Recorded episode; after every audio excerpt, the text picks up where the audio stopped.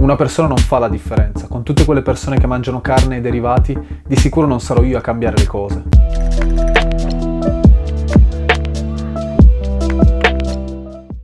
Potrei iniziare il video facendo l'esempio di persone che in realtà hanno fatto la storia e hanno fatto la differenza ispirandone milioni di altre, ma questo già lo sapete. Vorrei invece discutere di questa scusa approcciandola in un modo leggermente diverso. Spesso chi usa questa scusa non percepisce il problema come una questione di giustizia, ma come una semplice scelta alimentare. Il fatto stesso di dire tale frase dimostra che non lo si sta per nulla considerando un problema di giustizia, perché se così fosse questa frase sarebbe impossibile da dire. Nelle questioni di giustizia sociale non esiste la frase "io non posso fare la differenza", semplicemente perché non si tratta di quello. Si tratta di riconoscere il problema per quello che è e decidere da che parte stare, se dalla parte dell'oppressore oppure se dalla parte dell'oppresso, alleandosi e cercando di combattere l'oppressione che lui sta vivendo. La posizione di ogni singola persona è importante quando parliamo di queste oppressioni e discriminazioni, e lo stesso dovrebbe valere quando parliamo di specismo, perché di questo stiamo parlando, di specismo, quell'ideologia a cui siamo sottoposti fin da piccoli e che forse è la più difficile da riconoscere perché ci mette in una posizione nella quale dobbiamo riflettere sul privilegio che abbiamo in quanto specie rispetto a tutte le altre. Privilegio che tra l'altro ci siamo presi autodefinendoci i più importanti su questo pianeta, creando così una forte mentalità antropocentrica che mette l'essere umano al centro di tutto. Ed è proprio questo il problema.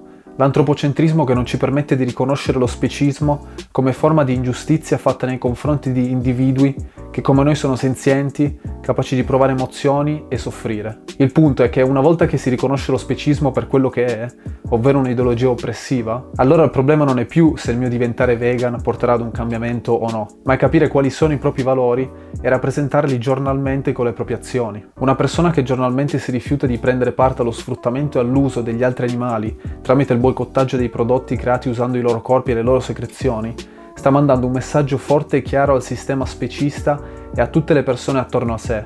Un messaggio che può davvero ispirare altre persone a fare lo stesso una volta sfatati i vari miti. L'idea è che dire a noi stessi che non possiamo cambiare le cose è come dire che non solo ciò che facciamo noi è irrilevante per il tutto, ma è anche implicare che ciò che fanno gli altri è irrilevante per il tutto e che non ha effetto su di noi. Riconoscere che in realtà non è così è il primo passo per realizzare il proprio potenziale e motivarsi eventualmente ad andare controcorrente, osare e sfidare la norma. La norma è tale proprio perché una maggioranza di persone si convince di non avere voce in capitolo, e questo predispone le persone a farsi influenzare passivamente.